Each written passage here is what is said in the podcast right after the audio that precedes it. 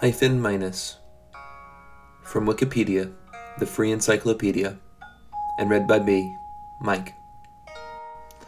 The hyphen minus is a character used in digital documents and computing to represent a hyphen or a minus sign.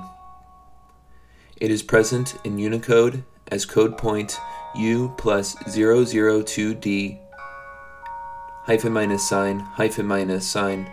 It is also in ASC 2 with the same value.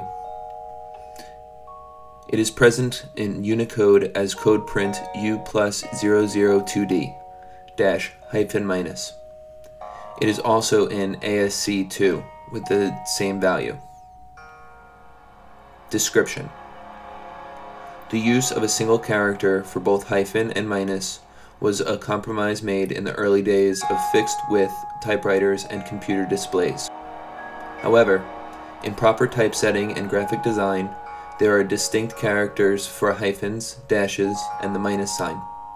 Usage of the hyphen minus nonetheless persists in many contexts as it is well known, easy to enter on keyboards, and in the same location in all common character sets.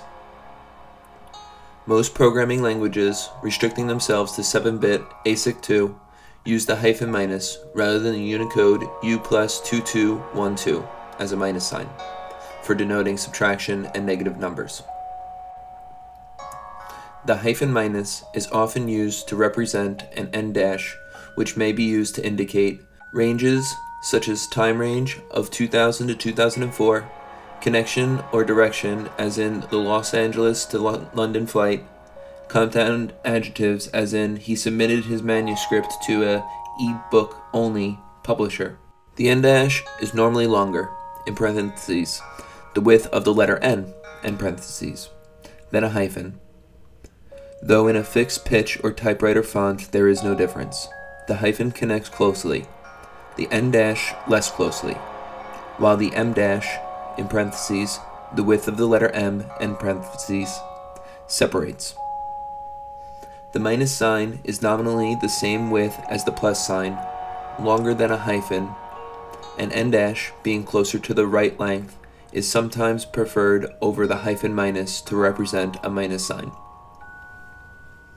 From November 12th to November 18th, the second most visited Wikipedia article was the hyphen minus sign, with 8,482,568 views, of which 45.34% were on mobile devices.